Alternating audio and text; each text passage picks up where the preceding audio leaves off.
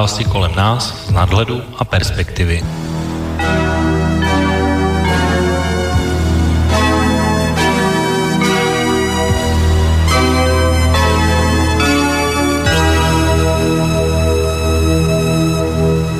Dobrý a příjemný letní podvečer, vážení posluchači. Od mikrofonu s vám hlásí Intibo, a to znamená jedné, začíná další hlavné okénko. A dneska bychom se díky spalujícímu vedru, které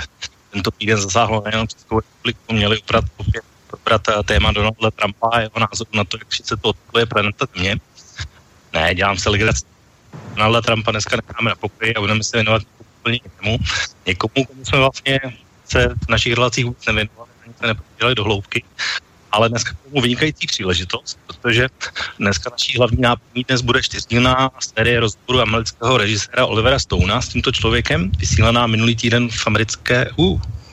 Tak, nevím, jestli se teďko slyšíme. Doufám, že všechno technicky funguje.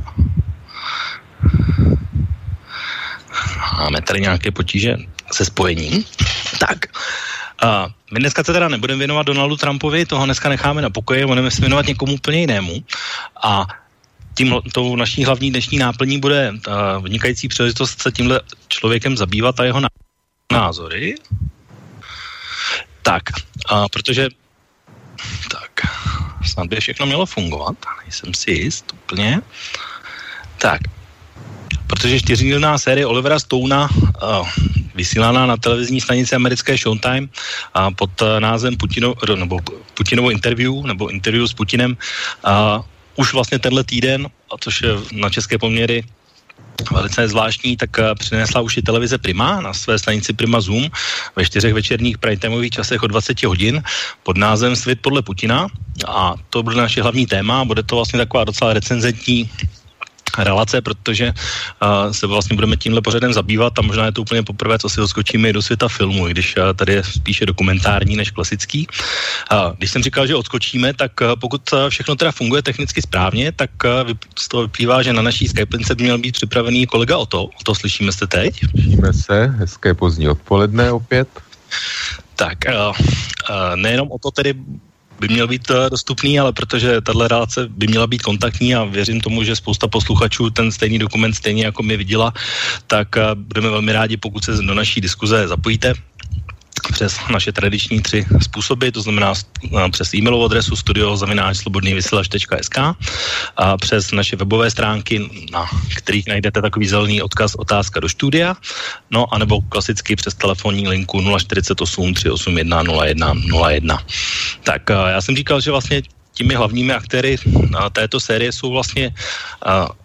dva aktéři, to znamená jednak Vladimír Putin a jednak Oliver Stone.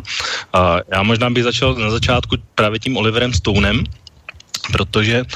aspoň tak, jak ho vnímám já, tak eh, i když se to vlastně nezdá, ale už zhruba tři desítky let je tenhle člověk nějakým způsobem spojen, nebo na něj narážím v různě při různých filmech, eh, které se tu objeví v kinech, tu se objeví v a,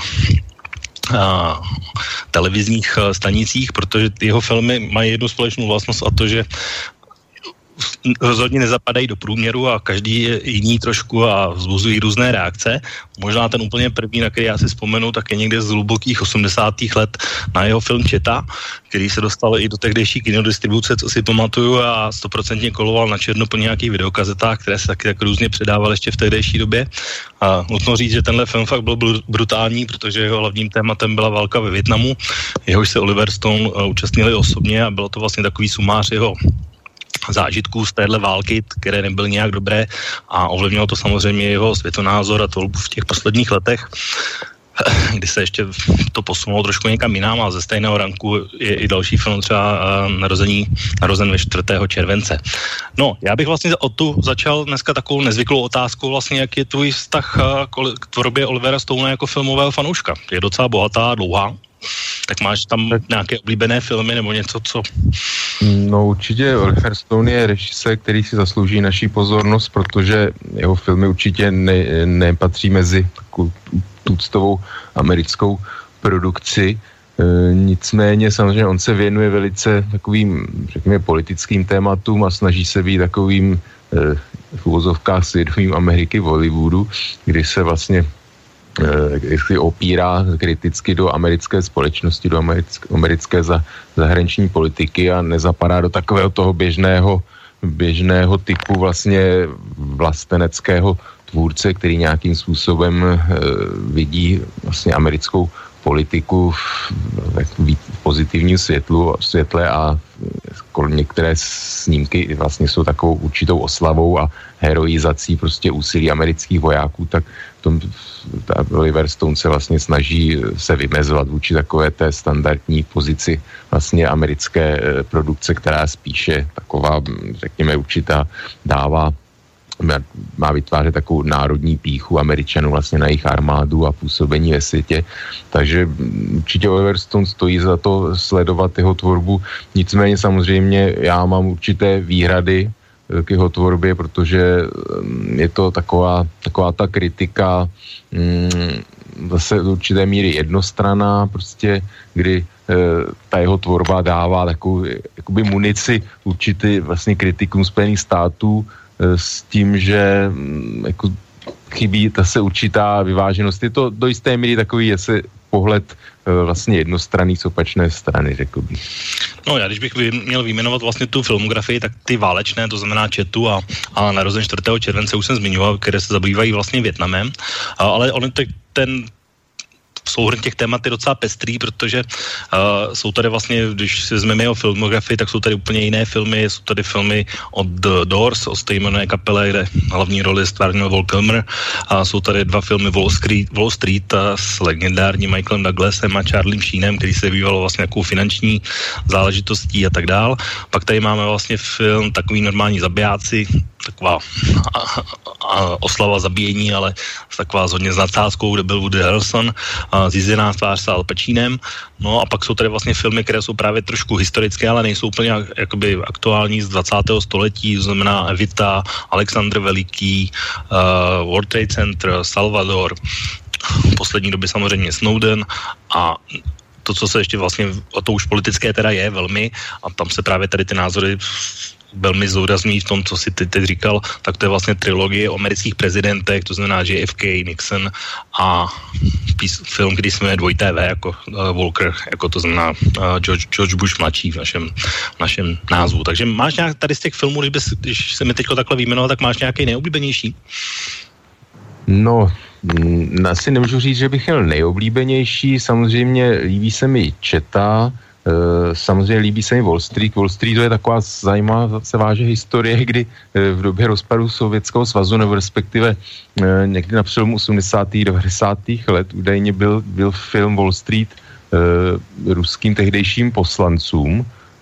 promítnut a oni vlastně údajně začali skandovat nebo tleskat, kde zazní slavný citát Greed is good, které vlastně hamižnost je dobrá tak údajně to mě o velký, velký úspěch u ruských poslanců Ruské dumy a dá se říct, že to i vlastně předznamenalo divoká 90. léta v Rusku, kdy vlastně tento slogan bych řekl, že se stal takovým e, vlastně hlavním celospolečenským motem a víme, jak to pak v Rusku vypadalo. E, neřekl bych, že film takový normální zabijáci je oslava násilí. Já si myslím, je to kritika právě americké společnosti, kdy to, kdy vlastně v Americe jsou e, známy filmy Bonnie a Clyde a podobně, e, vlastně ty zabijáci takový, e, řekněme i v 19. století dneska v tak součástí americké popkultury takové mýty a vlastně mýty, které jakoby oslavují zločince, jo, znám prostě z divokého západu, bohužel si před, nemůžu vybavit ta nejslavnější jména, ale myslím si, že je to právě kritika takové té mm, oslavy násilí, násilníků a zločinců vlastně v Ameri- americké společnosti. Takže já vidím jako takový normální zavijáci vlastně jako kritika Ameri- jako americké společnosti jako takový, řekněme, politicko-sociologický vlastně film taky. No mě asi nejvíc, že bych se o tom, by se někdo zeptal mě, tak mě určitě zas, asi zastáhne, nebo takový ty filmy, které jsou pro mě ty top v úvozovkách, tak jsou právě ty o těch amerických prezidentech a George Bushe bych asi nechal stranou, ale určitě JFK je minimálně za, zajímavý z hlediska zpracování a toho, že to je fakt skvělý film z počátku 90. let a potom film Kevinem Nixon, Costnerem. s Kevinem Costnerem, přesně tak. No a potom vlastně Nixon, eh, to byl taková film z roku 95, který se taky zabývá americkou politikou, který, kde se naopak velmi výrazně se zapsal do filmografie Anthony Hopkins a jeho, jeho, jeho výkon, možná bych řekl, že to je vůbec jeho nejlepší výkon filmový, jaký přebyl v jakýmkoliv filmu, ve kterém hrál, protože se opravdu dlouho připravoval na to, aby toho Nixona stvárnil co nejvěrnějc a byl to takový film, on byl teda dlouhý, tak a, a bylo to hodně náročné na sledování, ale bylo jako fakt uh, dobře udělaný, si myslím. A bylo tam takový perličky, který asi filmový fanoušci úplně neocení, ale uh, protože Nixon samozřejmě měl, když jsem říkal o JFK, tak měl samozřejmě uh, nějaké kontakty i v, v ohledně jeho atentátu a byl jedním z těch, kteří na to vliv, vliv mít mohli a, a protože se ten atentát stal v Dallasu a jak jsem říkal tady vlastně už v těch relacích, když jsem byl v Americe, tak jsem byl přímo na tom místě, kde se ten atentát ode, odehrál, ale to je jedno, já jenom k tomu filmu jedna taková perlička, že se tam objevili uh, Larry Hagman, což byl uh, známý herec jako uh, J.R. Ewing ze stejnojmeného uh, seriálu dlouhodobého, takže a hrál tam také záporáka, který bydlí v Dallasu a také se zabývá právě tím atentátem, takže to je jedna taková mnoha perliček uh, v tomhle filmu, takže pro mě jakoby, co se týká Olivera Stonea filmových věcí, tak uh, JFK a Nixon jsou ty dva, které jsou asi ty nejlepší pro mě. No, nicméně uh, uh, Oliver samozřejmě nedělá jenom filmy, ale dělá i dokumenty. Uh, možná ještě a to je taková ta předzvěst vlastně toho, proč uh, udělal uh, rozhovor s uh, Vladimirem Putinem, tak předcházely tomu vlastně trojdílné rozhovory s Fidelem Castrem a s Hugo Chavezem, takže to už byla vlastně taky taková předzvěst jakoby toho, kam se také posouvá a mnozí právě typovali, že Vladimír Putin bude další z těch politiků, s kterým Oliver Stone nějaký takovýhle projekt udělá. Dokonce i Oliver Stone sám chtěl takový dokument udělat, takže už to nebylo spíše otázka jestli, ale kdy. A ještě tady jedna, jedna, jedna věc, která souvisí s tím uh, americkým stoletím, tak to je právě přímo uh, dokument desetidílný, který se jmenuje Americké století očima Olivera Stona, který byl taky vynikající, dávali ho několikrát na českých televizích a určitě fanoušci ho znají, uh, kde to americké století vlastně probíral a bylo to zpracované velice efektně, efektivně, byly tam i záběry historické proložené právě těmi komentáři a bylo to tak trošku z jiného pohledu a bylo to hodně zajímavé. Nevím, jestli ho znáš o to. Znám, některé díly jsem viděl a je to samozřejmě takový, řekl bych, americký pohled zase z druhého břehu, kdy samozřejmě Amerika má za sebou určitě nechvalné, nechvalné činy a skutky a samozřejmě jako je možné je kritizovat potom. A e, určitě je to zajímavý pohled, takové celistvé zpracování, byť samozřejmě e, já tam vidím i určité takový ten, takový ten osten určité neobjektivity taky, jo, kdy prostě mi tam chybí, e, některé věci nejsou plně zařazeny do takového opravdu širšího kontextu a se to vyznívá pro člověka, který nemá úplně pojem nebo nezná historii opravdu eh, v takovém tom komplexním měřítku, tak eh, si může vytvořit dle mého názoru určitě takový falešný, falešný dojem na některé záležitosti v historii.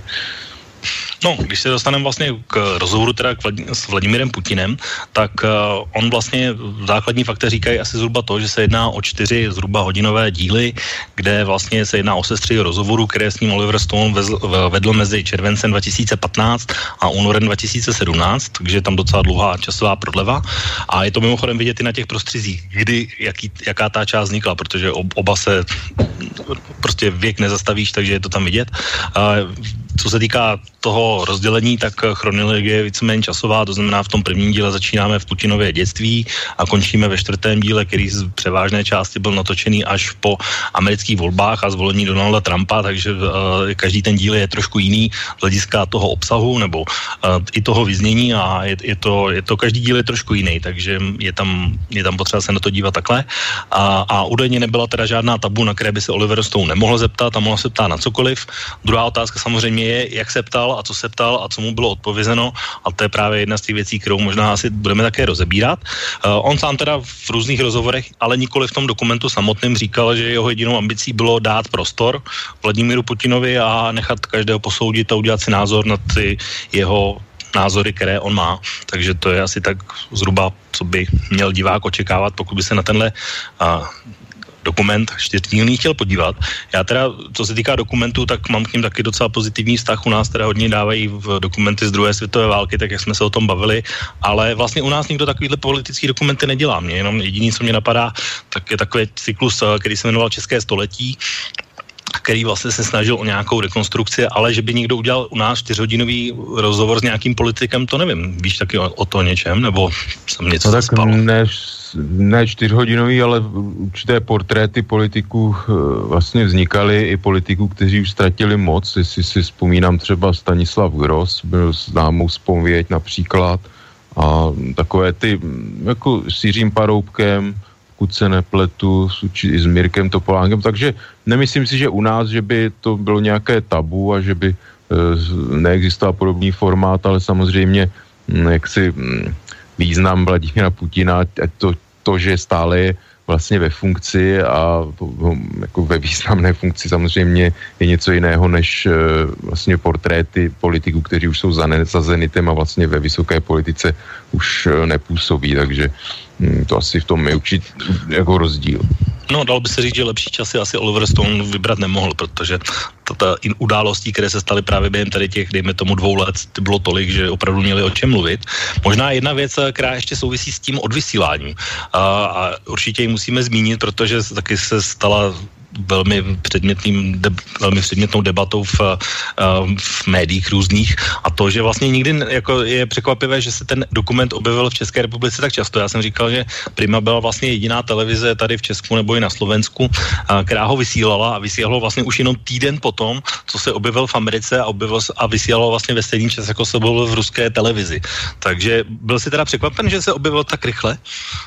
No tak byl jsem překvapen samozřejmě, že, ale dost proč ne, nevidím v tom nějaký problém. Já bych možná ještě zmínil vlastně dokument o politikovi, vrcholném politikovi ve funkci,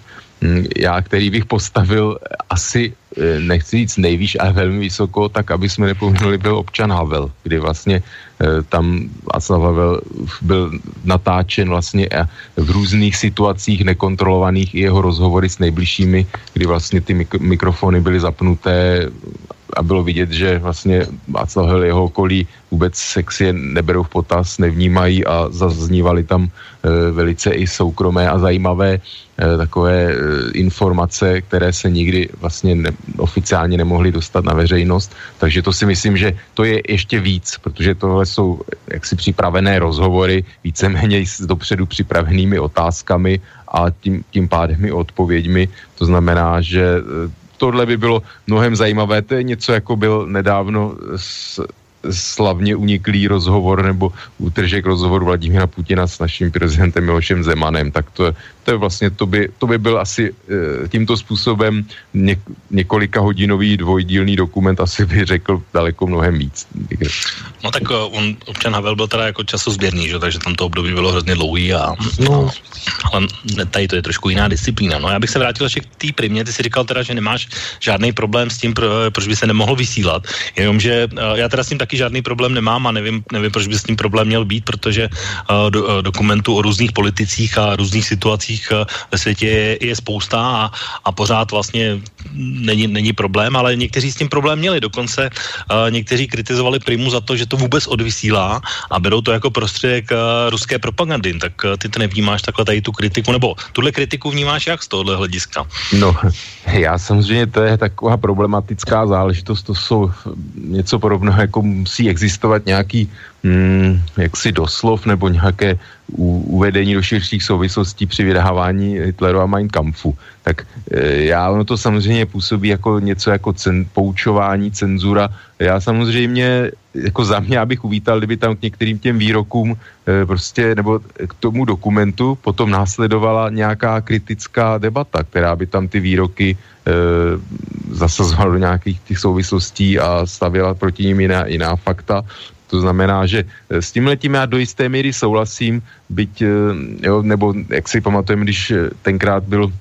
vysílán vlastně e, 30 případů Mara Zemana, tak vlastně každé, každému dílu potom byla nějaká diskuze, která vlastně kritická, která ten, to hodnotila, ten díl, tak já bych si určitě taky představil, e, aby tam k tomu zazněly nějaké vlastně kritické hlasy, protože samozřejmě e, velká část těch rozhovorů působí jako takové jaksi PR, dá se říct.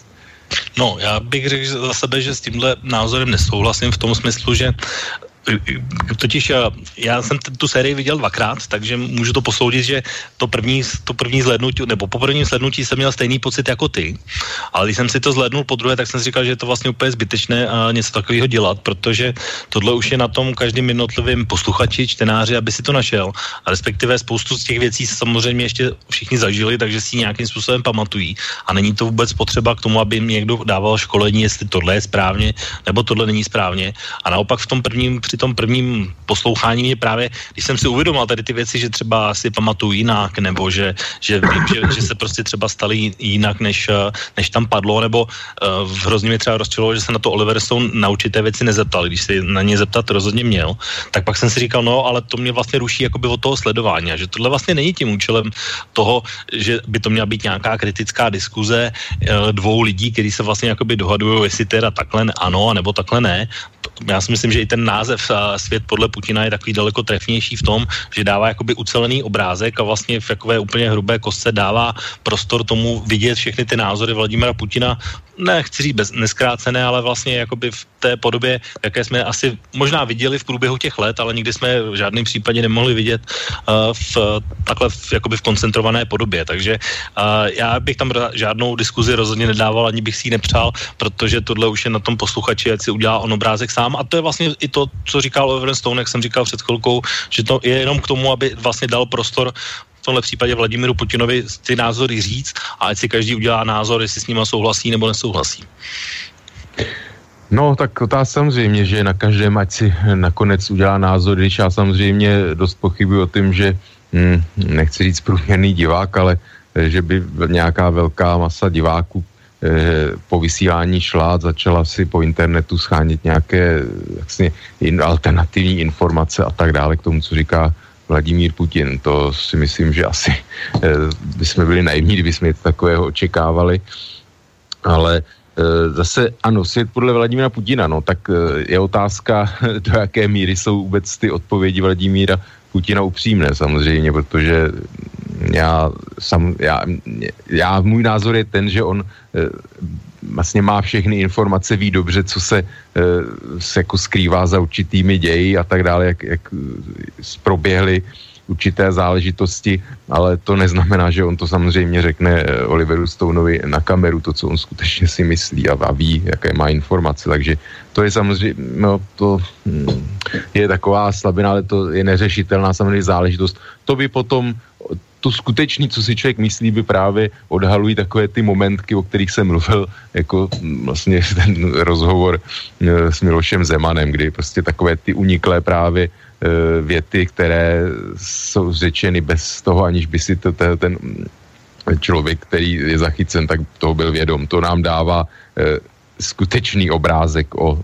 myšlení a e, toho, názorech takového člověka, ne takové vlastně názory, které já si myslím, já se takhle, e,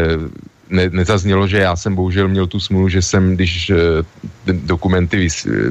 vysílají naše televize, takže bohužel jsem je neměl možnost sledovat, takže já se nemůžu úplně vyjadřovat konkrétně k tomu, co tam zaznělo. To, to je vlastně to je jaksi záležitost v našem rozhovoru. Já můžu k tomu potom až něco dodávat těm názorům, které zazněly, ale e, prostě je mi jasné, že to jsou víceméně tam asi nezazněly úplně nějaké překvapivé odpovědi, že by se Vladimír Putin v vozovkách něčemu přiznal, ale jsou to vě, vlastně odpovědi a názory, které si myslím, že kdo e, sleduje nevím, ruská média nebo i zahraniční, která sleduje ruskou scénu, tak vlastně ty názory zná, si to není nic překvap, nejsou nějak překvapivé. No tak to je druhá rovina, že my samozřejmě jako osoby, které se o politiku zajímají, tak samozřejmě pro nás tam asi nic velkého překvapivého nebylo, i když některé momenty byly, tak já je určitě zmíním. Ale zase na druhou stranu, zase musíme to brát i z pohledu, že tohle je třeba učené pro diváky, kteří třeba jako nemají tolik času, jako, nebo není to pro ně takový koníček, jakoby, tak jak by to sledovali, takže, takže pro ně to může být ty po, zajímavé z tohohle pohledu, že si na to můžou podívat v takové, jak jsem říkal, koncentrované podobě. Jenom co se týká teda primy, ještě řeknu, a to je taková poslední informace k tomu, tak vlastně sledovanost těch programů byla vlastně někde mezi třemi, čtyřmi, pěti procenty podílů, takže sledovalo to v České republice mezi 180 až 150 tisíce diváky jednotlivé díly, takže pro Primu Zoom jako kanál, tohle byly vlastně nejsledovanější pořady od roku 2014, které vysílala, takže si myslím, že s vysíláním asi spokojení být mohou, ale je to jenom jako na uvedení. A když jsi říkal o té motivaci, tak my vlastně doteď jsme se bavili právě hlavně o Oliveru Stoneovi, že bylo celkem logické a dalo se asi čekat, že něco takového vznikne, ale vlastně jakou může mít ještě motivaci Vladimír Putin k tomu svolit k něčemu, k čemuž já teda nevím, ale to si nejsem úplně jist, jestli něco podobného vzniklo jakoby v ruských televizích, něco podobného, ale my myslím si, že spíš ne, protože teď je to vlastně jako poprvé, kdy ten uh, dokument je takhle dlouhý a takhle rozsáhlý, tak uh, jak ty to vidíš v něj? Tak no, to z hlediska image samozřejmě to hm, je úplně něco jiného, než když si dělá rozhovor nějaký ruská televize nebo ruský novinář. Prostě známý, slavný americký režisér, dělá roz, nezávislý který se nemusí Vladimíra Putina bát, že bude nějak postižen nebo jeho příbuzní, tak dělá rozhovor s Vladimírem Putinem. Já si myslím, že obecně Vladimír Putin prostě je mm, člověk, který, který trpí určitými komplexy osobními ve skutečnosti už od dětství, kdy byl šikanován, dal se na a tak dále. Prostě, že ten člověk, z mého pohledu Vladimír Putin není člověk, jako není osoba s plně vyvinutým sebevědomím a trpí určitými komplexy osobními. A tohle je něco prostě, co si nemůže nechat ujít, kdy, kdy vlastně on ty přes Olivera Stona na něj určitý odlesk, jako teď to přeženu, odlesk Hollywoodu, vlastně nějaký paprsek Hollywoodu, ho os, osvítí. Takže já v tom vidím to, prostě abych, to je něco jiného, než když nějaká ruská televize novinář, které vlastně mimo Rusko nikdo nezná. Jo, to je veliká taková promo PR akce pro Vladimíra Putina, kterou si jistě si nemohl nechat uniknout. A ještě k těm rozhovorům, on samozřejmě, jak si zmínil, rozhovory s jinými takovými mm,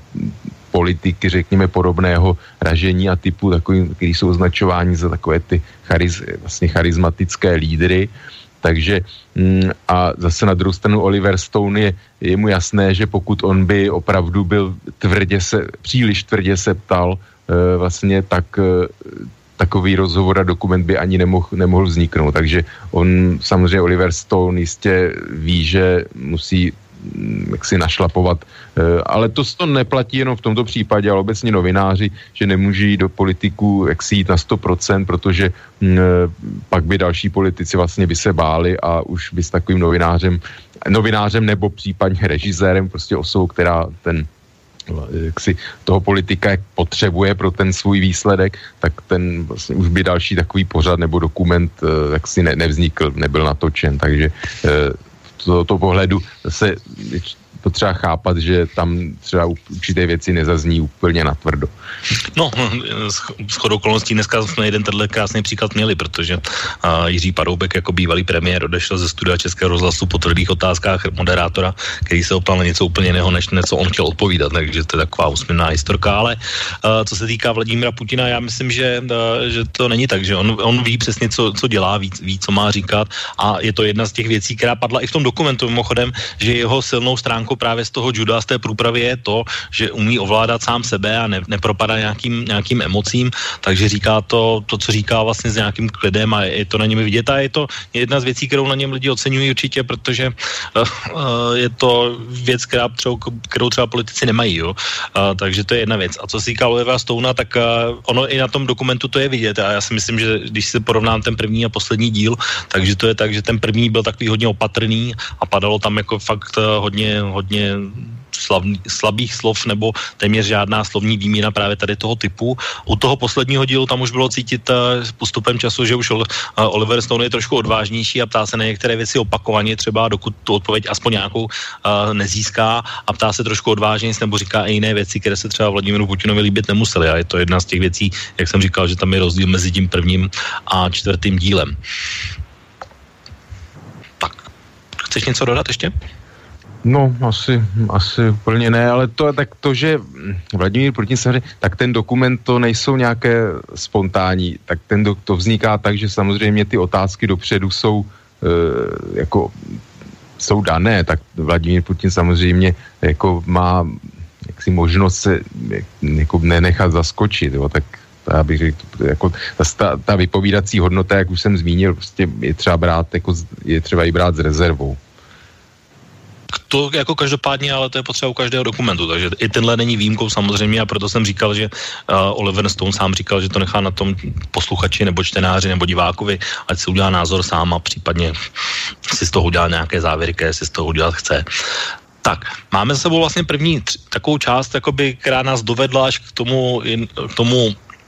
dokumentů. Já, protože, jak jsem říkal, měl jsem možnost ho vidět dvakrát, tak uh, jsem trošku ve výhodě v tom, že znám i ty detaily, tak jenom se, pokud jste ještě neměli třeba možnost vážení posluchači sledovat, tak uh, se jenom pokusím velmi jemně naznačit, o co jakoby v těch jednotlivých dílech jde a poprosím o to nějaký komentář vlastně k tomu, to, co tam Vladimír Putin říká. Budeme trošku uh, teď konfrontovat ty názory. Takže vlastně ten první díl, jak jsem říkal, byl takový hodně opatrný. Oliver Stone vlastně nekladl žádné konfrontační otázky, jak jsem říkal, šlo to chronologicky vlastně od dětství Vladimira Putina až někdy, dejme tomu, do okamžiku, kdy se stal prezidentem. Uh, tady vlastně, a my už jsme tohle zmiňovali v nějaké předchozí relaci, že on měl takový výrok, že se rozpad Sovětského svazu stal jako největší geopolitickou katastrofou. Já vím, že jsi to, o to říkal, že, že s tím nějak nesouhlasíš nebo ne, nerozumíš, tak on říkal, že tohle za to považuje proto, protože vlastně v jeden okamžik se 25 milionů Rusů, kteří dřív žili na, na území Sovětského svazu, vlastně v okamžiku jedné vteřiny stali občany jiných států, měli různá práva a vlastně ztratili jakoby svoji původní vlast, to znamená Rusy. To znamená, to je jakoby ten důvod, proč to považuje za katastrofu. Tvůj názor na to? No tak pokud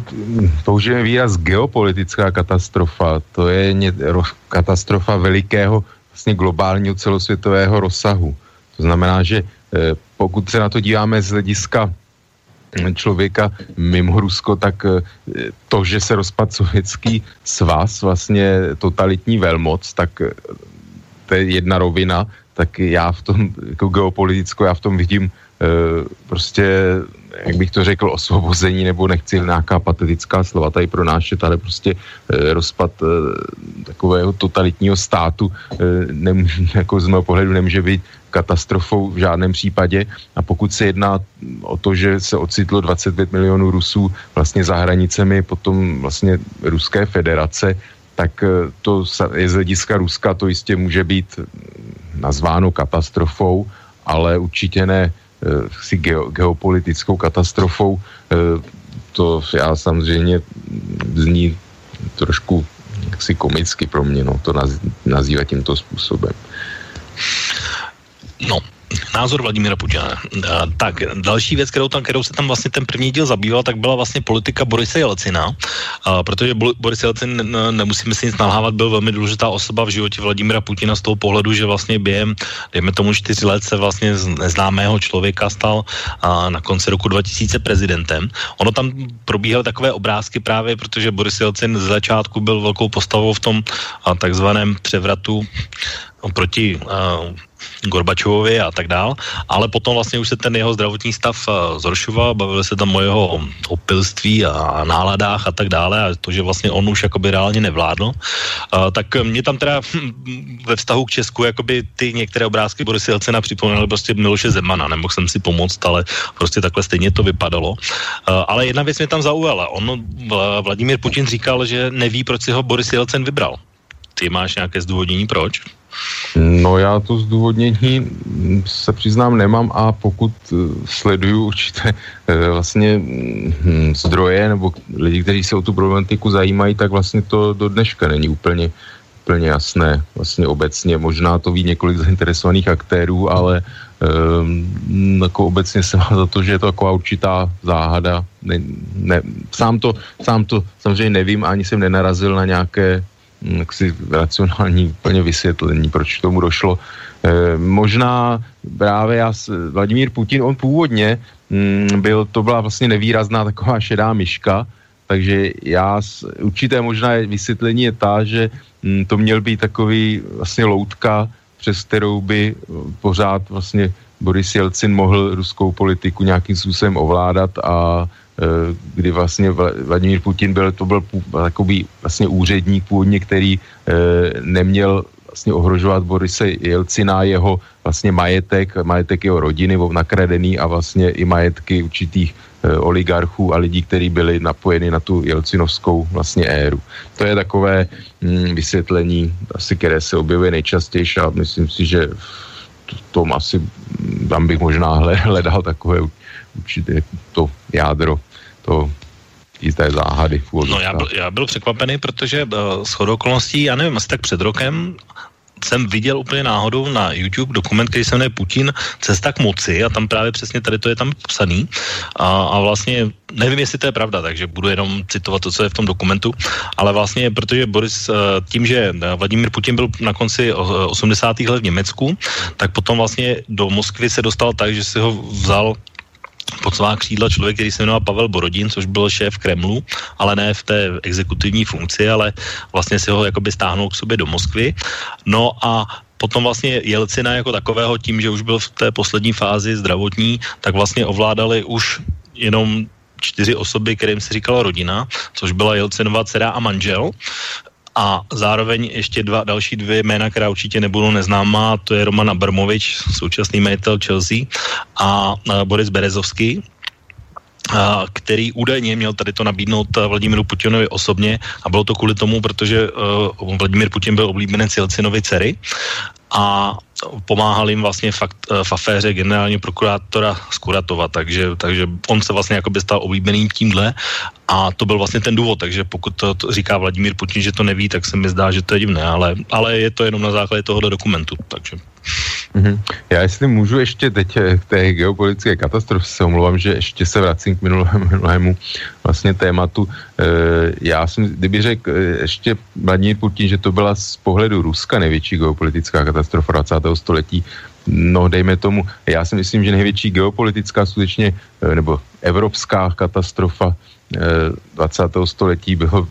byl nástup bolševiků k moci vlastně v tehdejším Rusku. To si myslím, že byla skutečná katastrofa, protože eh, bez toho, nebo Rusko, pokud by bylo součástí nějakého eh, systému evropské bezpečnosti, myslím Rusko neostrakizované bez vlastně bolševického režimu, tak by pravděpodobně nikdy nemohl, eh, vlastně nemohla nastat druhá světová válka a Adolf Hitler by se nikdy nedostal tak daleko. Takže to si myslím, že to bych považoval si za největší eh, katastrofu eh, geopolitickou 20. století z hlediska širšího okolí i Ruska samotného, tak omlouvám se. Tak, no, ještě když jsme zmínili vlastně tady to období, dejme tomu těch raných 90. let, tak je tam ještě jedna důležitá věc, kterou se s Oliverem Stonem bavili, a to je vlastně NATO, nebo vztah NATO a mezi NATO a Ruskem v té době, a hlavně se tam o tom bavili z toho pohledu, že NATO slíbilo Rusku, že se nebude dále rozšiřovat a porušilo to, a bavili se tam právě o Gorbačovovi v tom smyslu, že vlastně tenhle závazek, který měl údajně padnout ústně, nikdy nebyl dán na papír, ale že pokud není daný na papír, tak prostě je to chyba Gorbačova v tom, že jim věřil, ale uh, vlastně, že tohle je, je, jestli tohle je problém pro tebe. Tak uh, problém problém, že nebyl Mo, ten... Mož, možná řečeno přesně, že je takový úhelný kámen jakoby v tom, v těch vztazích jakoby mezi Ruskem a, a těmi ostatními hlavně západními státy, od kterého se vlastně odvíjí spousta dalších věcí, jakoby, že, že, že se cítí být Rusko nějakým způsobem zrazeno nebo nedržena tato dohoda. No, na to se dá dívat z různého pohledu. Tam mi třeba se, jak, hraje roli dlouhodobá historie Ruska, které, jak se říká, že Rusko nezná ne, jak se, své hranice skutečné a nej, že bez, hledá vlastně nejbezpečnější ruská hranice je ta, na jejíž vnější část, jako jejíž vnější část hlídá ruský voják, takže to jsou takové bonmoty. E, samozřejmě e, tak systém vlády Vladimira Putina je jako u mnoho autoritativní nebo ne, plně legitimních režimů opřen na to, že, nebo opřen o to o hledání nějakého vnějšího nepřítele a vlastně vytváření pocitu nějakého vnějšího ohrožení a tím vlastně uh, takové psychologické působení na obyvatelstvo, aby se semklo, sjednotilo proje proti tomuto vnějšímu, vnějšímu nebezpečí a to vlastně dá se říct, je uh, ní, která se táhne víceméně celou historii uh, Ruska. To znamená, že to není nic nového a mm, je to takový prvek prostě politiky dovnitř a e, samozřejmě je to něco, čím vlastně Vladimír Putin může operovat i, i navenek, prostě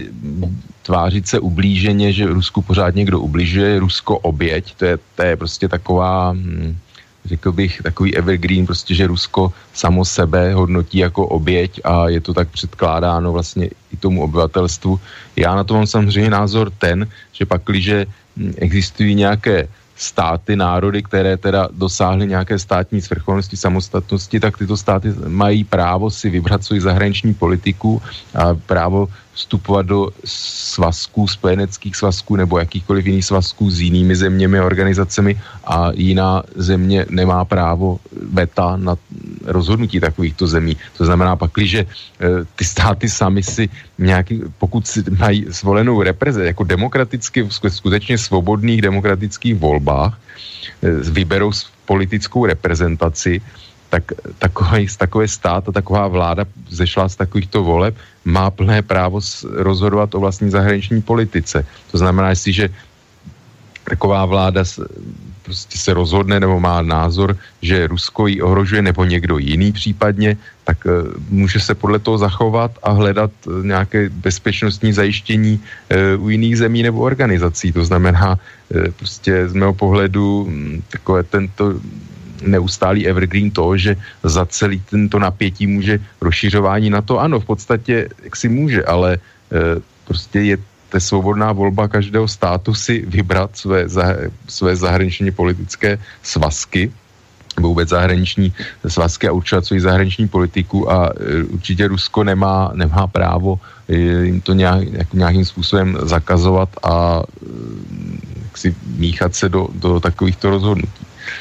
No, já ti můžu úplně krásně odpovědět, protože přesně o tomhle se tam s Oliverem Stonem bavili, tak uh, on, Vladimír Putin tam říkal, že vlastně Rusko, nebo my nemůžeme v žádném případě poměřovat Rusko tím, uh, to, co funguje tady ve střední nebo na západní Evropě, jako je dlouholetý demokracií, protože vlastně až do roku 90 s, jenom s určitými krátkými výjimkami vlastně vždycky tam vládla nějaká diktatura, nějaký cár a tak dál. A teprve vlastně ta první dekáda byla jakoby podle těch eh, současných eh, demokratických standardů. Ovšem, na konci toho vlastně byl rozvrat Ruska, které bylo vlastně před bankrotem, bez peněz, eh, rozkradené z oligarchy právě typu Berezovského nebo Abramoviče a že to vlastně jakoby se ukázalo jakoby slepá cesta, to znamená, proto tam je vlastně Vladimír Putin jakoby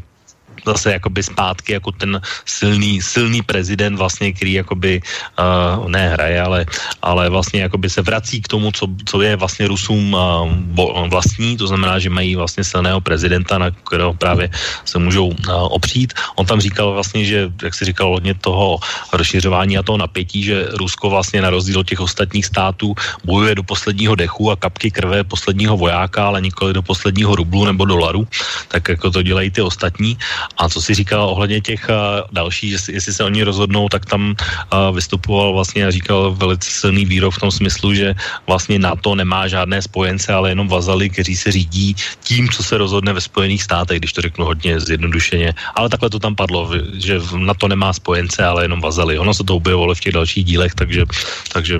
to je jenom odpověď, kterou by ti řekl Vladimír Putin, i tu, kterou řekl Oliver Stoneovi.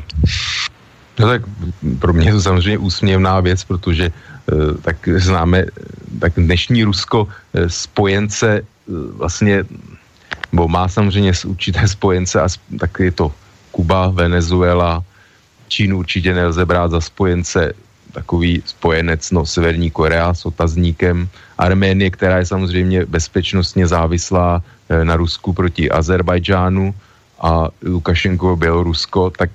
a vidíme ty, tuhle, tuto tak koalici spojeneckou v uvozovkách vlastně i v hlasování v schromáždění OSN, no tak ať si, jak si každý udělá obrázek, kdo je spojencem, nebo případně, dejme tomu, v omezené míře Irán a Asadova Sýrie. To znamená, tady si myslím, že to hovoří samo za sebe, kdo, koho má Rusko za spojence. A e, takže a vzpomně si na Varšavskou smlouvu, a víme, jak to fungovalo, kdo byl vazal a kdo měl jak volné svazky, víme, jak Francie vystoupila v roce e, tuším 1966 eh, z NATO, takže mm, já, jako pro mě je to k pouspání takový výrok, že NATO má, NATO má vazaly a ne spojence, ergo, tedy jestli si z toho má logicky vyplynou, že Rusko teda má skutečné spojence a ne vazaly, no tak to už pro mě je opravdu výrok úplně, jak se říká, z jiného světa. No, ono vlastně tahle debata pokračovala i ve druhém díle, kde vlastně začínal ten druhý díl takovým uh, krátkým videem George Bushe mladšího, uh, že vlastně to bylo v době, kdy se roz, roz debatovalo a různě se plánovalo, kde že bude stát takový ten americký radar v převedu na české poměry v Brdech, který se nakonec nepostavil uh, a postavil se, myslím, v Rumunsku v tuhle chvíli stojí. Ano, uh, kde vlastně byla debata, jestli to je jakoby namířeno na Irán, nebo je to namířeno na Rusko, nebo kde je vlastně ten protivník a on tam argumentuje vlastně, no podívejte se, tady vlastně vy jste říkali, že to je na Irán. Irán v tuhle chvíli už není žádná hrozba, protože svého jaderného programu se vzdál, ale ten eh, program pořád stojí, takže kdo je váš nepřítel? Uh, jak ty to vidíš vlastně tady ten, tu ideu toho protiraketového dešníku a jestli je vůbec potřebný a jestli třeba tyhle, tyhle uh, názory a ohrožení nebo pocit ohrožení vlastně jestli nejsou regulérní z tohohle hlediska? Tak pokud se pustíme o tak, uh, přemýšlení o nemyslitelném, teď cituji knihu Hermana Kána z roku 1962, o vlastně, kdy rozebírá možnost použití jaderných zbraní, tak je třeba říct, že ty raket, antiprotiraketové systémy e, mají jaksi velice omezenou možnost e,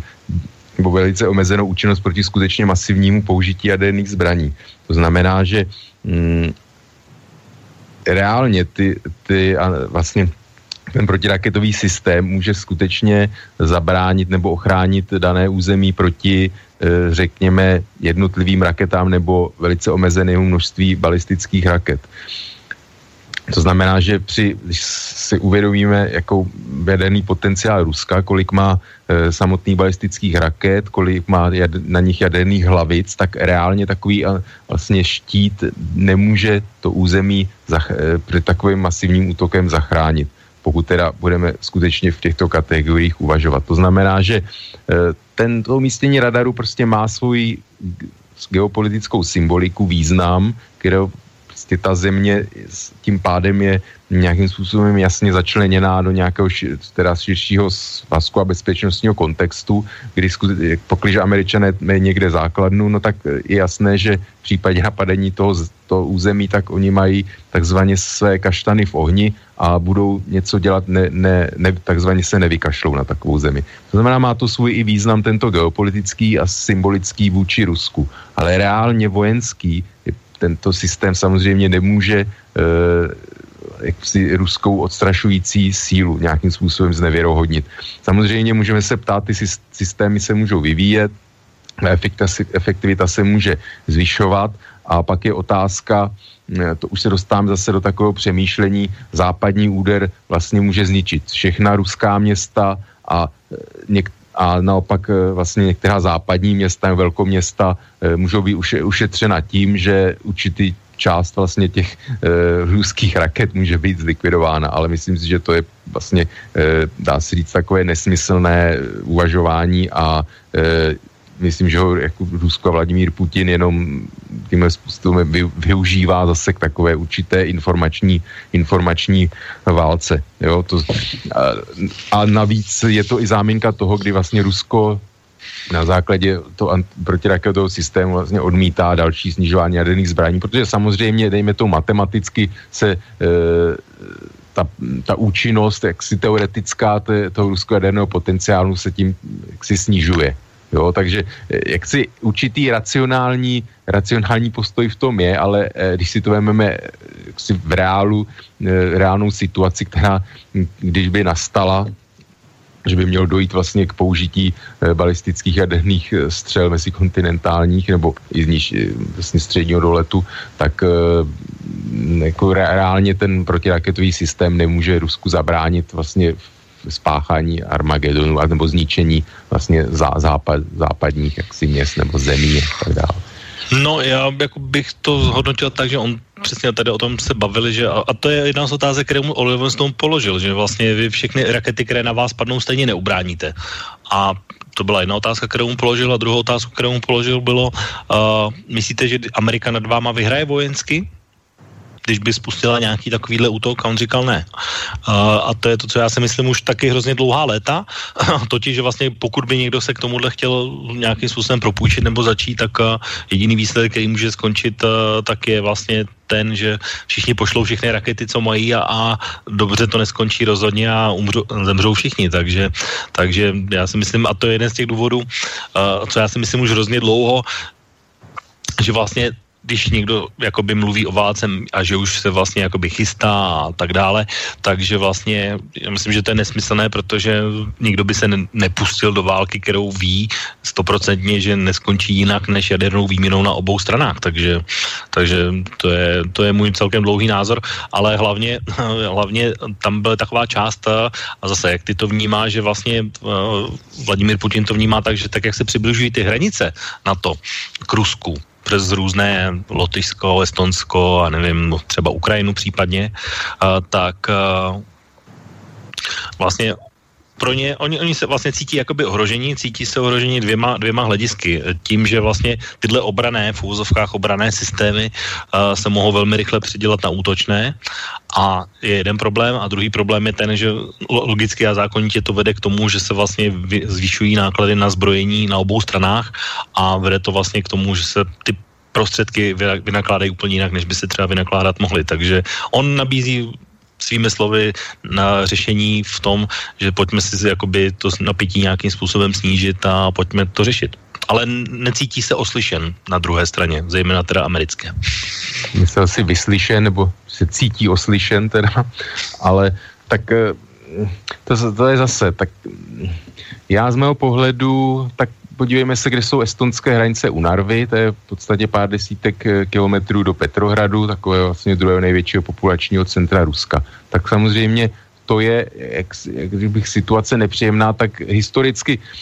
když pomineme jaderný konflikt, který eh, jak si nemá vítěze a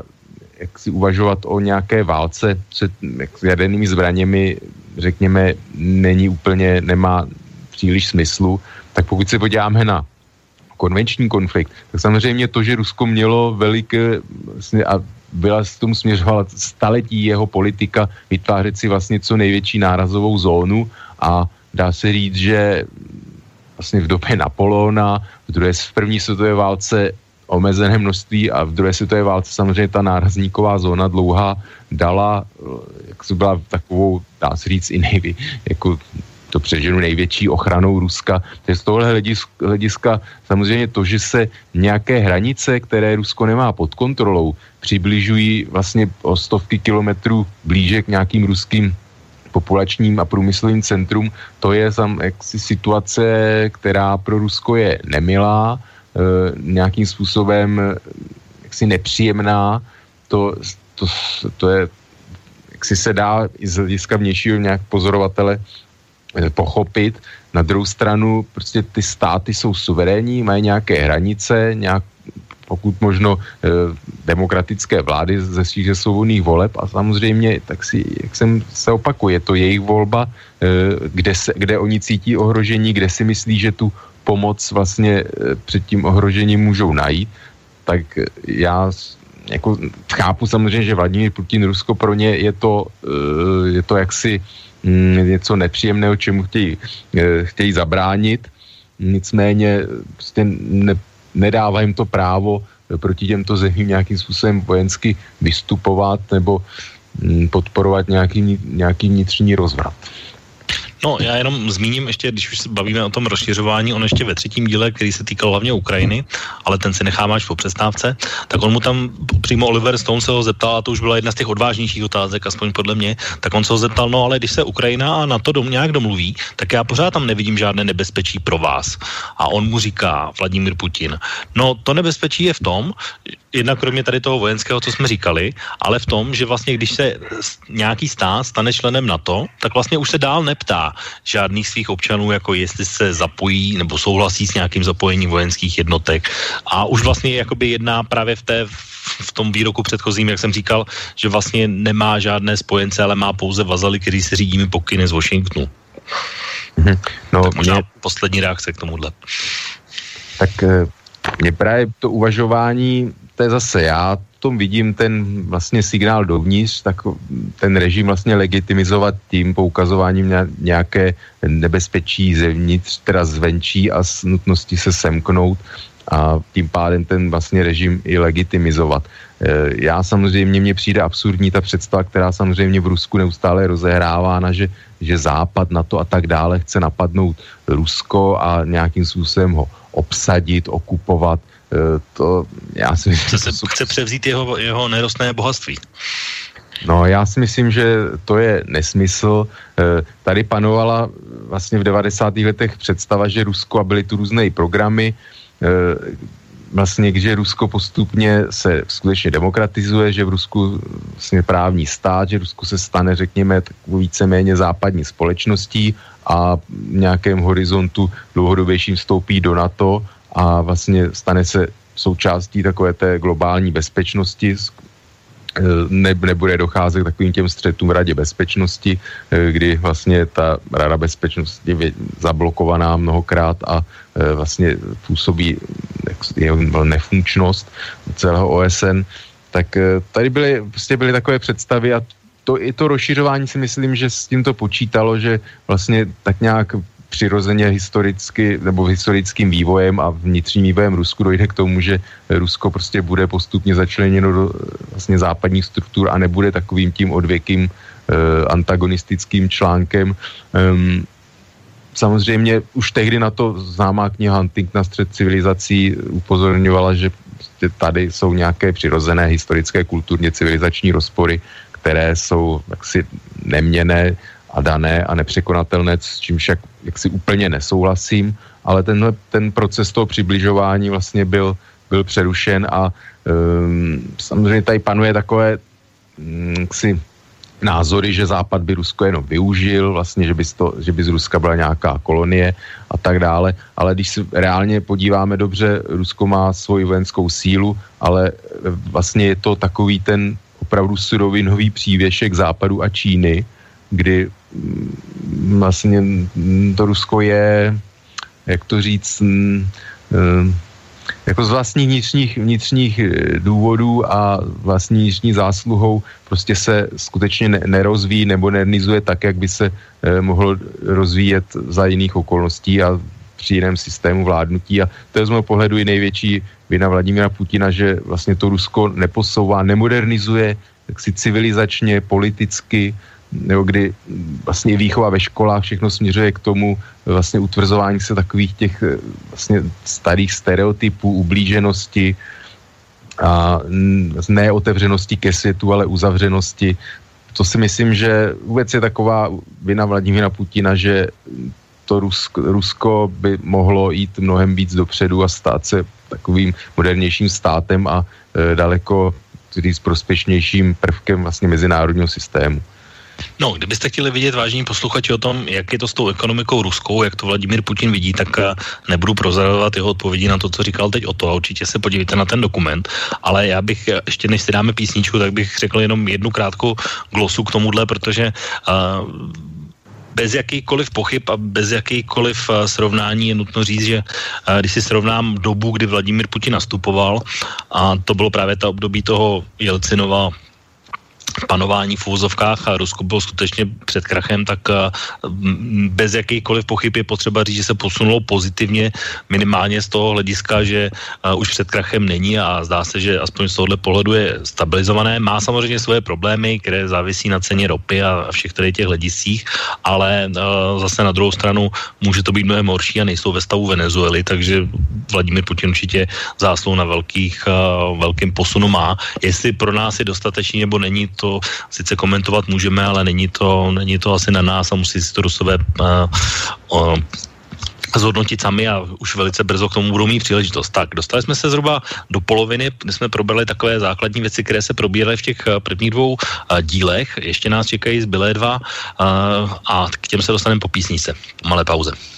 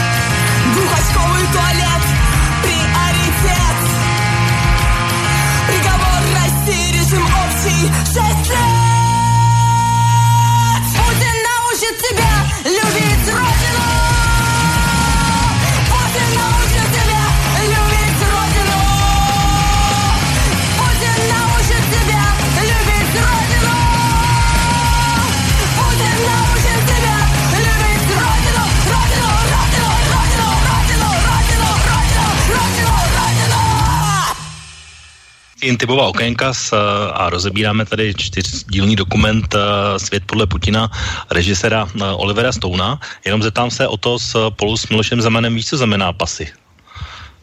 Pasy? Pasy, no. No, teď nevím, kam míříš, se přiznám. No, to byla ta skupina, která teď hrála, takže... Aha. Tak... jo, pasy, no, a už jsem pochopil, ano. ano. Tak, jenom vážení posluchači, eh, pokud se budete chtít zapojit do naší diskuze ještě i v zbylém čase, který máme, tak eh, studiozavináčslobodnývysílač.sk eh, je e-mailová adresa, otázka do studia přes naše webové stránky je také k dispozici přes zelený odkaz, anebo telefonní linka 048 381 0101 je také pro vás k dispozici na otázky, které se týkají právě tady toho dokumentu, který rozebíráme. Tak my jsme se vlastně skončili v vztahu k NATO, k Rusko, to jsme provedli docela podrobně. Třetí díl, který tam byl, tak vlastně z velké a podstatné části se zabýval Ukrajinou, což byl takový neurologický bod eh, se vztahu mezi řekněme západní Evropou a Ruskem a byl tam vlastně ten ruský pohled nebo pohled eh, Vladimíra Putina. My jsme vlastně se ani Ukrajinou ještě ani nezabývali v žádné naší relaci, takže je docela dobrá příležitost aspoň chviličku se, se tomu povinovat. Uh, já se tam jednoduše, jak ty to vidíš vlastně, kdo je zodpovědný za stav na Ukrajině dneska?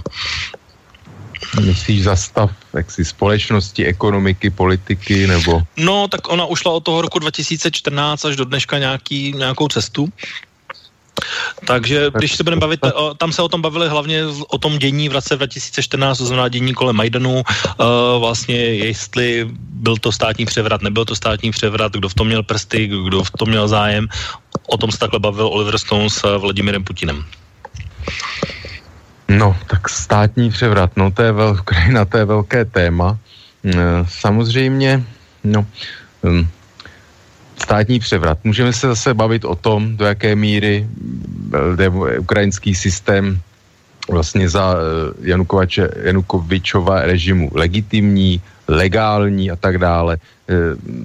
Jaké, jak tam probíhaly volby, jakým způsobem prostě tam fungovaly politické strany, jak byly financované, jakým byly ovládány a tak dále a tak dále. To znamená, mm, státní převrat svého druhu to samozřejmě byl, čistě z legalistického hlediska. To, že se obývají hlasy, že to bylo něco vlastně jaksi zvenku, Eh, jak si způsobilo nějaký mějšími vlivy. CIA financování padala částka 5 miliard dolarů, že šlo na ukrajinský převrat a podobně, podobné nesmysly. Vlastně to byly naprosto zmanipulovaný výrok, kdy bylo řečeno, že za vlastně více než 20 let bylo investováno prostě o tom se samozřejmě ví, že americké západní vlastně státy e, financují určité nevládní organizace, které prostě působí v zemích, eh, které jsou obecně označovány za nedemokratické a působí tam eh, prostě aby vznikla nějaká občanská společnost, nevládní organizace, které se snaží kontrolovat vládu, zveřejňovat jejich hříchy, nedostatky a tak dále. Eh, tak samozřejmě tyhle, tyto fondy existují a z ministerstva zahraničí vlastně západních zemí prostě podporují e, tyto organizace, tak o tom, to, to jsou věci, jak si známé, fungují des, vlastně desítky let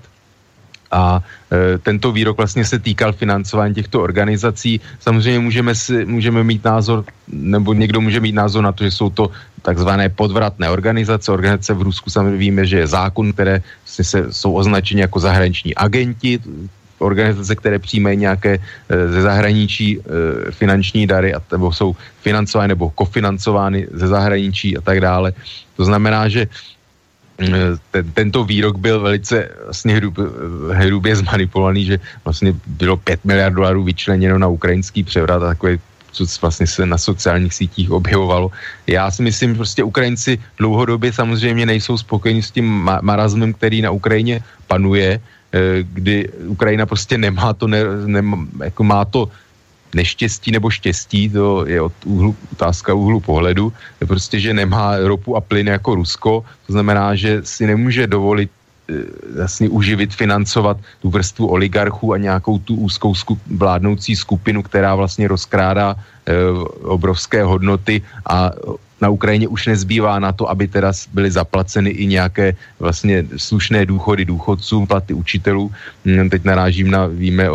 poslední otázky na Vladimira Putina, učitelský, zmíněný učitelský plat, že ani v Rusku to samozřejmě není, není žádná sláva. Bylo na Medvěděva na Krymu.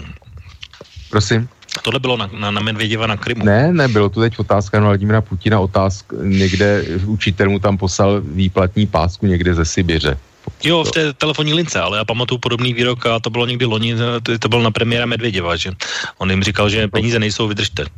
Ano, no, taková klasická. Ne. To znamená, že prostě Ukrajina tam ti, uh, jak si ti okrádaní, řekněme, jsou chudší ještě než v Rusku a sam Ukrajinci uh, vlastně hledají, tak mají na výběr mezi Ruskem a, na, a Západem. No tak samozřejmě vidí situaci v Rusku, prostě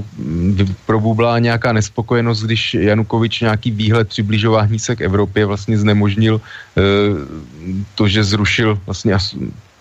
rozhovory, e, teď přesně, teď se omlouvám, vypadám přesně výrazy, ale... Asociační aso, tak, asociační dohoda vlastně s Evropskou unii a m, mm, prostě byl to nějaký spontánní výbuch steku na tohle náhle Janukovičovi, Janukovičovi rozhodnutí, kde on předtím vlastně sliboval, že tu asociační dohodu pomůže a pomáhal jí vyjednat. To znamená, že... Já tě, jenom, já tě jenom do toho skočím, protože no. přesně o tomhle momentu mluvil Vladimír Putin v tom dokumentu a říkal, že tohle byl ten základní moment, kdy se vlastně ten protistátní převrat začal konat, že to je přesně ten moment. Souhlasí s tím?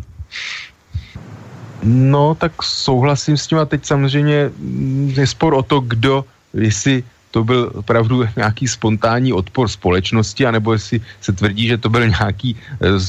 jaksi, pl, státní převrat, vlastně rozpoutaný placenými žoldáky západních tajných služeb, abych tak řekl, takový ten narrativ alternativní, řekněme. Tak já samozřejmě eh, to, že západní státy a tajné služby na Ukrajině mají nějaké agenty, kteří samozřejmě tu situaci tam sledují, monitorují a řekněme vyvíjejí nějakou činnost, můžeme teď se bavit jakou, jestli e, prostě dávají nějaké, nějakým lidem, kteří jsou v opozici tomu režimu, tak dále, prostě jsou v něm nějakém spojení, do jaké míry poskytují finance. Samozřejmě to jsou věci, m, mm, které mm, jsou tak si v přítmí a e, není člověk není naivní, aby, aby nevěděl, že takové věci fungují vlastně na celém světě a vlastně všechny velmoci jak fungují na podobném principu a do jaké míry to tedy eh, řekněme, tak to jsou ty dva narrativy proti sobě, tak já věřím tomu, že prostě ve velké části ukrajinské společnosti, která obecně je eh, vlastně umrtvená a rezignovala po těch eh, letech a po vlastně zhacených nadějích vlastně oranžové revoluce vlastně z roku 2004 tuším, kdy, kdy příliš se vlastně ta změna nebo změna vlády, která měla blížší vztah nebo chtěla tu zemi směřovat na západ, tak ty naděje se samozřejmě e, nepotvrdily a rozplynuly, kdy ten systém prostě je zablokovaný tak, že tu vlastně politika je ovládána oligarchy, kteří vlastní vlastně politické strany a vlastní i ty poslance vlastně v ukrajinském mají, parlamentu. I prezidenta mají to prezident,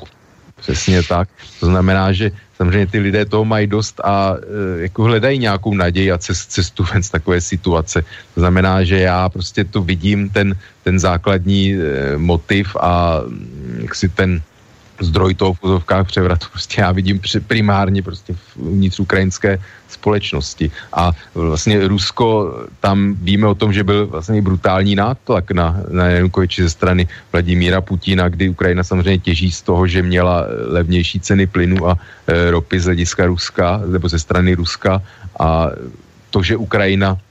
vlastně by se vydala cestou na západ, tou asociační dohodou, tak by z, vlastně zhatilo plány Vladimíra Putina na e, nějakou obnovu vlastně určitou formu obnovy Sovětského svazu. Chtěl takzvanou Eurazijskou unii zakládat, kdy kam měl, vlastně měly být Arménie, některé středoafric, eh, pardon, středoazijské republiky bývalého Sovětského svazu, Bělorusko, tak to měla být určitá taková re- renesance Sovětského svazu, takové soft verzi. No, e, já právě tady o tomhle jednání s Janukovičem tam Vladimír Putin neřekl nic, ani se ho na to Oliver Stone nezeptal. Byl to jeden z těch okamžiků, kdy jsem si říkal, ale na tohle se ho přece musí zeptat, protože když si dohledám tehdejší zdroje, tak uh, úplně bez problému se dá najít, že uh, vlastně jednak uh, Janukovič byl vlastně už dva roky předtím prezident a dva roky vlastně tu smlouvu vyjednával, tudíž je velice zvláštní, že by sotva týden nebo 14 dní předtím uh, byl, došel k názoru vlastně, nebo že by se muselo něco prověřovat znovu, když celou dobu u toho byl a, a vlastně ty věci, které tam byly, tak předpokládám, že odsouhlasil nebo nenechal se nanutit. Ale uh, je tam ještě jedna věc, uh, která s tím souvisí a totiž, že uh, přesně to, co jsi říkal, že vlastně tomu odmítnutí předcházelo asi 14 dní předtím právě jednání, které mělo být údajně tajné a, a konalo se v Soči právě Janukovič Putin, uh, kde právě byla do, domluvená nebo nabídnutá v úvozovkách právě ta levnější ropa srovnání uh, dluhů 15 miliard dolarů pro Ukrajinu výměnou, a to je podstatná říct výměnou za to, že se ta uh, asociační dohoda nepodepíše, což potom teda Janukovič udělal ve světle nějakých ekonomických analýz, které si udělal, ale předcházelo to tomu a Oliver Stone se na to neptal. A pak, je, o čem se tam ale bavili, tak bylo to, že vlastně Janukovič po tom převratu byl vlastně vzat pod ochranu Ruska, vyskytoval se uh, podle Vladimíra Putina ještě den poté, co odjel, a to byly takové ty známé záběry, kdy odjel z té svojí rezidence uh, do Charkova na nějakou politickou akci a potom byl týden na Krymu, ale uh, vlastně co jsou moje zprávy, aspoň co jsem si dohledal, tak vlastně celou dobu byl vlastně v Rusku a se, se trává tam do tej, takže je tam ještě potom ta návaznost toho, co se s Janukovičem stalo potom, protože to, on tvrdí Vladimír Putin, že kdyby Janukovič zůstal na Ukrajině, že by ho zabili, takže to vzal ho jakoby pod svoji ochranu z tohohle důvodu. No tak já bych se nedělal, tak víme, jak, jak vy, záběry paláce Sadáma Husajna, Muammar Karáfího, e, paláce Vladimira Janukoviče, to znamená je možné, že se ty lidé, když viděli prostě tu realitu, jaká vlastně když si tyto vůdci vždycky staví jako do pozice, že jsou takový ty vůdci lidů a vlastně jako skrom, skromní lidé v vozovkách revolucionáři, což teda úplně Janukoviče samozřejmě je úplně úsměvné, ale takže určitý hněv na to, jakým způsobem vlastně ta vládnoucí klika rozkrádala ten státní majetek, vlastně, když mluvíme o Iráku, Libii, tak samozřejmě tam rop, ropa, plyn, obrovské bohatství, ale Ukrajina, jak jsem řekl, je oproti vlastně těmto zemím mnohem chudší a i z toho menšího koláče, prostě když rozkrade tak obrovskou část ta vládnoucí klika, tak samozřejmě to v těch, ten stek těch obyvatelích je jistě obrovský a e, to nedá se vyloučit, že, že v takové situaci prostě toho revolučního kvasu a toho naštvání, že by e, něčem takového mohlo dojít. Tak, uh, já teď jenom odbočím, protože uh, součástí toho a jedno z těch asi nejvíc pozitivních věcí, co jsou v tom dokumentu, tak uh, když odbočím od tady těch rozhovorů, tak je vlastně to prostředí, v kterých se to koná, protože skutečně asi Vladimír Putin byl velmi velkorysý v tom, že vlastně Oliver Stone procházel uh, Kremlem i v místnostech a věc a dostal se do míst, kam se asi běžný smrtelník v žádném případě nedostane. A to je taky jedna z těch věcí, která je na tom dokumentu pozitivní a kterou musím vzít v potaz. To znamená, jsou to ty různé paláce, paláce, místnosti, byl dokonce v pracovně jeho vlastní, byly v takové válečné místnosti, kde vlastně Oliver Stone viděl určité věci v doslova v přímém přenosu a to bych nechal na posluchačích, ať se na to podívají. Takže to je jedna, jedna věc, co se toho týká. A pak eh, vlastně, když už jsme zmínili Ukrajinu, tak samozřejmě nemohlo padnout téma Krym, to znamená, jestli byl anektován v souladu s právem, nebyl v souladu s právem uh, a věci s tím související, takže a byl samozřejmě, on se Oliver Stone ptal, jestli, jestli mu to stálo za to v tom smyslu, že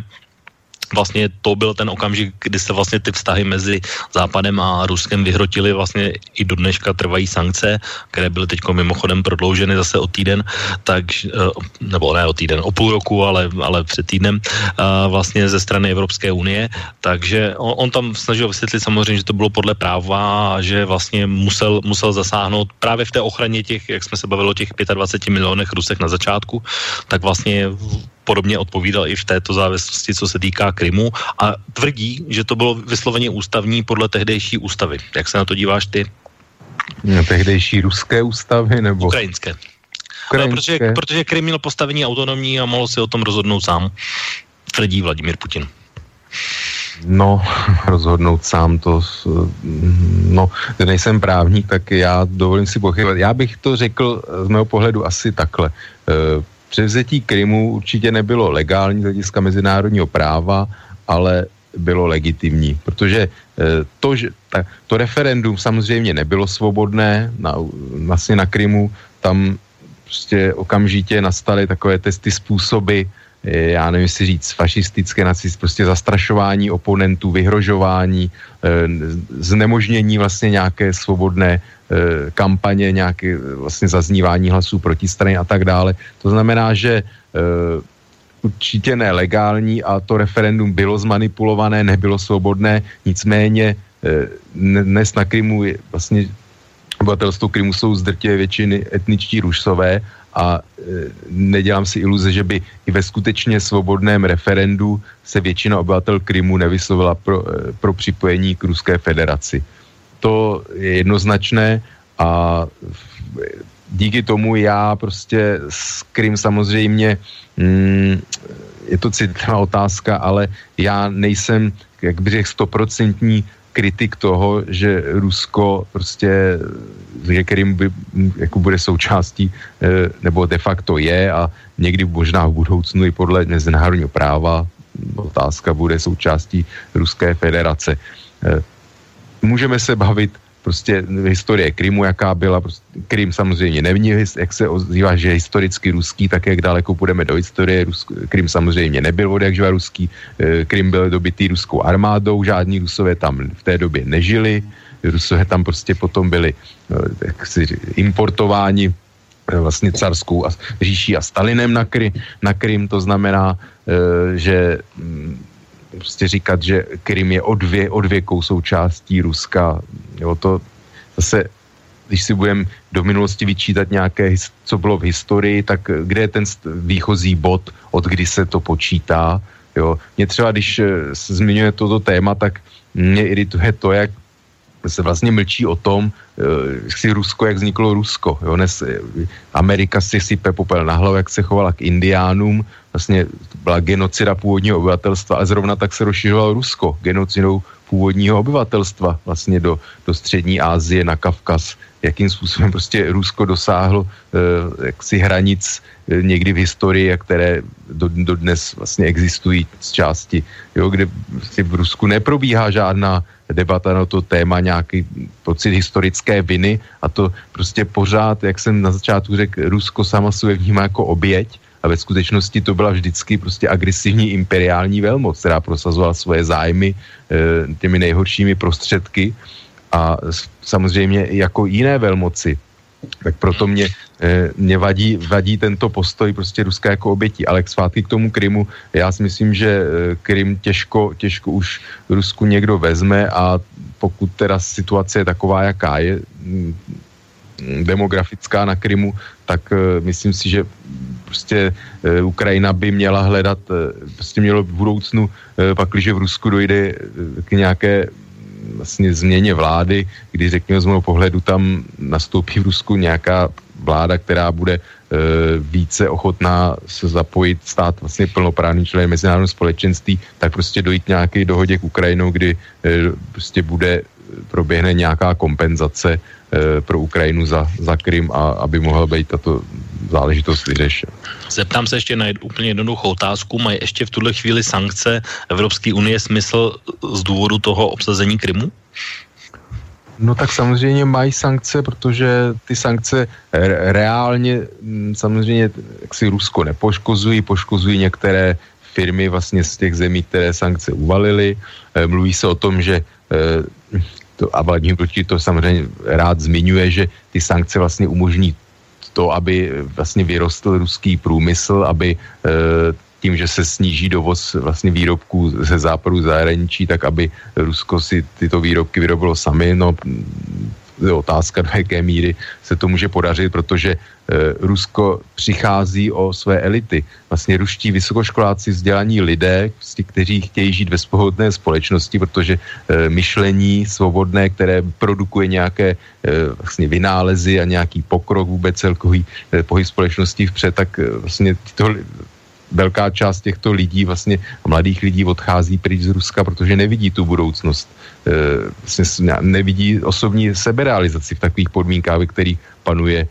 prostě obrovská korupce, nepotismus, prostě kamarádíčkovství, prostě správné konexe a tak dále, které samozřejmě jsou všude přítomné a v Rusku jsou přítomné prostě v takové míře, že spousta lidí, jaksi, kteří mají osobní kvality na to se prosadit, tak prostě odchází do zahraničí tak eh, to je zase jedna z dalších vin toho, kdy reálně v Rusku se s tímto problémem vlastně nic nedělá. To znamená, že... Ty... Já, tě, já tě do toho skočím, protože čas se nám pomalu nachyluje, tak eh, ať ještě stihneme ten čtvrtý díl. Eh, ten byl vlastně... Jestli můžu, pardon, domluvit, takže ty sankce jako reálně jsou spíš symbolické v tom, že prostě za, za nějaký takový skutek jako není možné úplně říct, jako nic se nedělá, dělat, že se nic nestalo, takže ty sankce určitě mají svůj e, převážně symbolický význam. Mm-hmm. Tak eh, já jenom, protože ten čtvrtý díl byl v převážné části natočený až eh, letos v únoru, to znamená po zvolení Donalda Trumpa. Mimochodem Donald Trump tenhle týden asi překvapil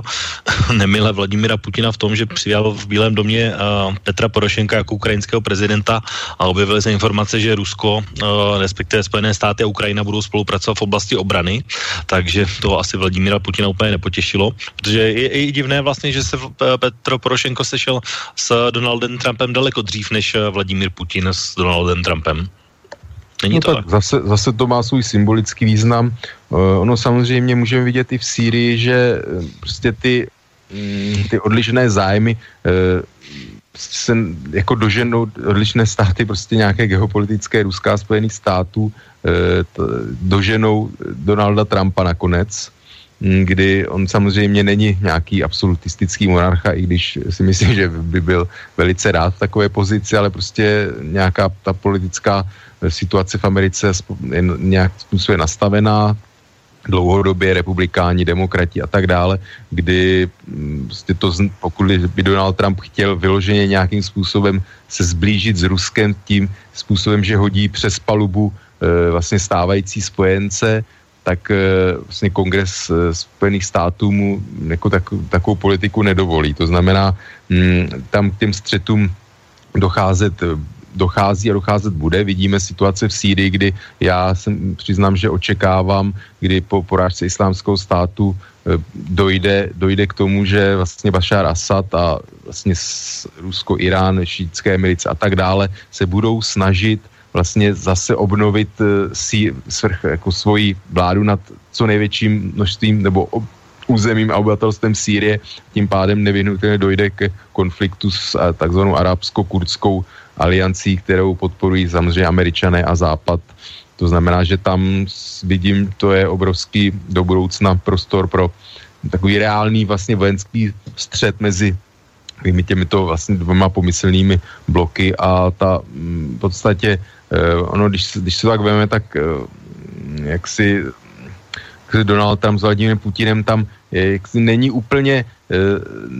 jako příliš prv, jako bodů, kde by oni mohli najít nějakou reálnou jaksi schodu, hledat, hledat úplně mm, nějakou jaksi míru kooperace, která by, která by přebyla ty prostě tektonické střety mezi, mezi Ruskem a Spojenými státy po světě. Tak jenom v tom čtvrtém díle, protože tam se no, Oliver Stone ptal právě, co očekává mezi vztahu uh, mezi Trumpem a Putinem. On teda, Vladimír Putin mu říkal, že žádnou změnu nečeká, protože už v těch předchozích dílech říkal, že ačkoliv se v Americe mění prezidenti, nikdy se nemění jejich politika ve vztahu k Rusku, i když mají vlastně jakoby různé politické názory, ale tady ty základní narrativ nebo základní vztah jako se nemění, což asi jsme nečekali. Mě to teda tato odpověď překvapila, protože všichni čekali, že se právě Donald Trump jakoby změní, změní ten vztah, který byl proti Obamovi o 180 stupňů. Zatím se to teda v žádném případě nestalo. No, to si myslím, že asi to, takové očekávání v Rusku si myslím, že nebyly a e, byly by na, jak si Vladimíra Putina kritizuji za spoustu věcí, ale určitě to není naivní člověk, to ani v nejmenším, to znamená, že si určitě nemyslím, že čekal nějaký obrat o 180 stupňů. Já si myslím, že ono v podstatě Hmm, já, moje určité vysvětlení to, proč Rusko podporoval Donalda Trumpa, nebylo to, že by hm, čekalo, že vlastně se americká politika hm, si otočí úplně a že nějaké dlouhodobé americké zájmy a vlastně mezinárodní politika se dostanou do souladu vlastně s ruskými zájmy a politikou, ale spíš to, že eh, vlastně Donald Trump jako americký prezident způsobí určitý rozvrat a rozklad vlastně na americké politické scéně a vlastně rozmlžení takového toho jasného zacílení té zahraniční politiky, což se v podstatě jaksi do jisté míry splnilo a děje, kdy vlastně Hillary Clintonová bylo pokračování e, takového jasného prostě e, konfrontačního nebo pevného postoje prostě vůči Rusku a jeho mezinárodní politice. A Donald Trump eh, nemělo, nemě, zvolení Donalda Trumpa nemělo znamenat, že se ta situace úplně obrátí, ale že prostě ta americká politika bude eh, jednak oslabená prostě vnitřními nějakými eh, spory a rozbroji a jednak prostě, mm, prezidentství Donalda Trumpa způsobí i mm, takovou tu, jak se říká, soft power, prostě postavení Spojených států na mezinárodní scéně, což se zase potvrdilo díky politice Donalda Trumpa, která je mm, jaksi roztěkaná, eh, se Spojených států z něj vlastně si, různé signály, protiřečící se signály, vlastně stažení se Spojených států z, eh, z pařížské klimatické dohody a tak dále. Prostě to je všechno. Vidíme vlastně západní Evropa, jak je rozčarovaná, zazní, zaznívají výroky, že se musí obejít ve Spojených států a tak dále. A to jsou samozřejmě všechno věci, které Rusku vyhovují a vlastně myslím si, že to, tohle byla ta očekávání eh, Ruska od zvole, vlastně zvolení Donalda Trumpa a myslím, že ta očekávání se do jisté míry prostě naplňují. Tak, protože čas se nám pomalu nachýlil, já ještě tam chci říct takové svůj závěrečný rezumé, aby, aby jsme tu recenzi měli kompletní. Tak uh, protože uh, Vladimír Putin na tuhle otázku, kterou mu položil Oliver Stone, neodpověděl a neodpověděl na ní dokonce ani v té telefonní lince s občany, tak jak jsme říkali, která zní, jestli si nebo jestli už je rozhodnutý a ví, že bude v roce 2018 kandidovat na ruského prezidenta. Myslí, že bude kandidovat a jenom poprosím opravdu stručně ano, ne? Jestli Vladimír Putin bude, no já očekám, že bude kandidovat na prezidenta znovu. Tak to se ještě necháme překvapit, protože čas uh, ještě má se roz, rozmyslet a uvidíme, jak, jak to bude. Uh, já vlastně úplně, uh, protože omlouvám se teda posluchači, který nám tady položil otázku, ale odpovíme ji určitě mimo vysílání.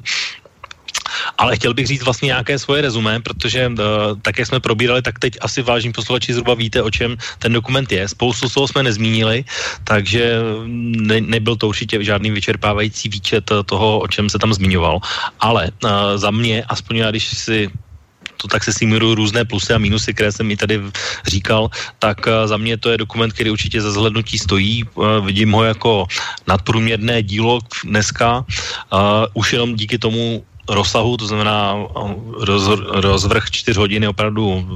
mamutí na, na dnešní poměry. Uh, určitě stojí za zhlédnutí nejenom si vyslechnout názory Vladimira Putina, ale podívat se i na to okolí, to znamená na, na prostory Kremlu, na nějaké jeho soukromé, soukromé uh, obývání v, v oficiálních rezidencích, kam se opravdu v žádném případě běžný člověk nemůže dostat.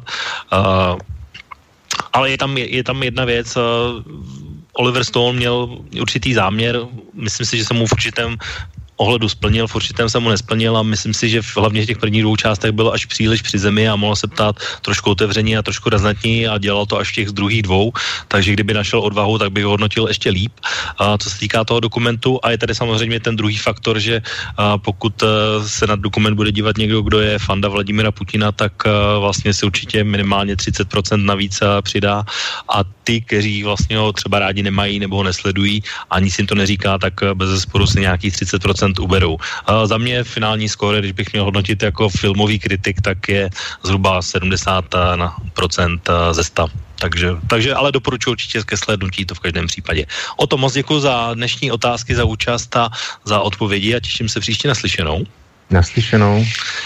A zároveň se loučíme s vámi, vážení posluchači, a od mikrofonu se loučí Intibo a přeji vám příjemný zbytek pátečního večera i víkendu. Táto relácia vznikla za podpory dobrovoľných príspevkov našich poslucháčov. I ty sa k ním môžeš pridať. Viac informácií nájdeš na www.slobodnyvysielac.sk Ďakujeme.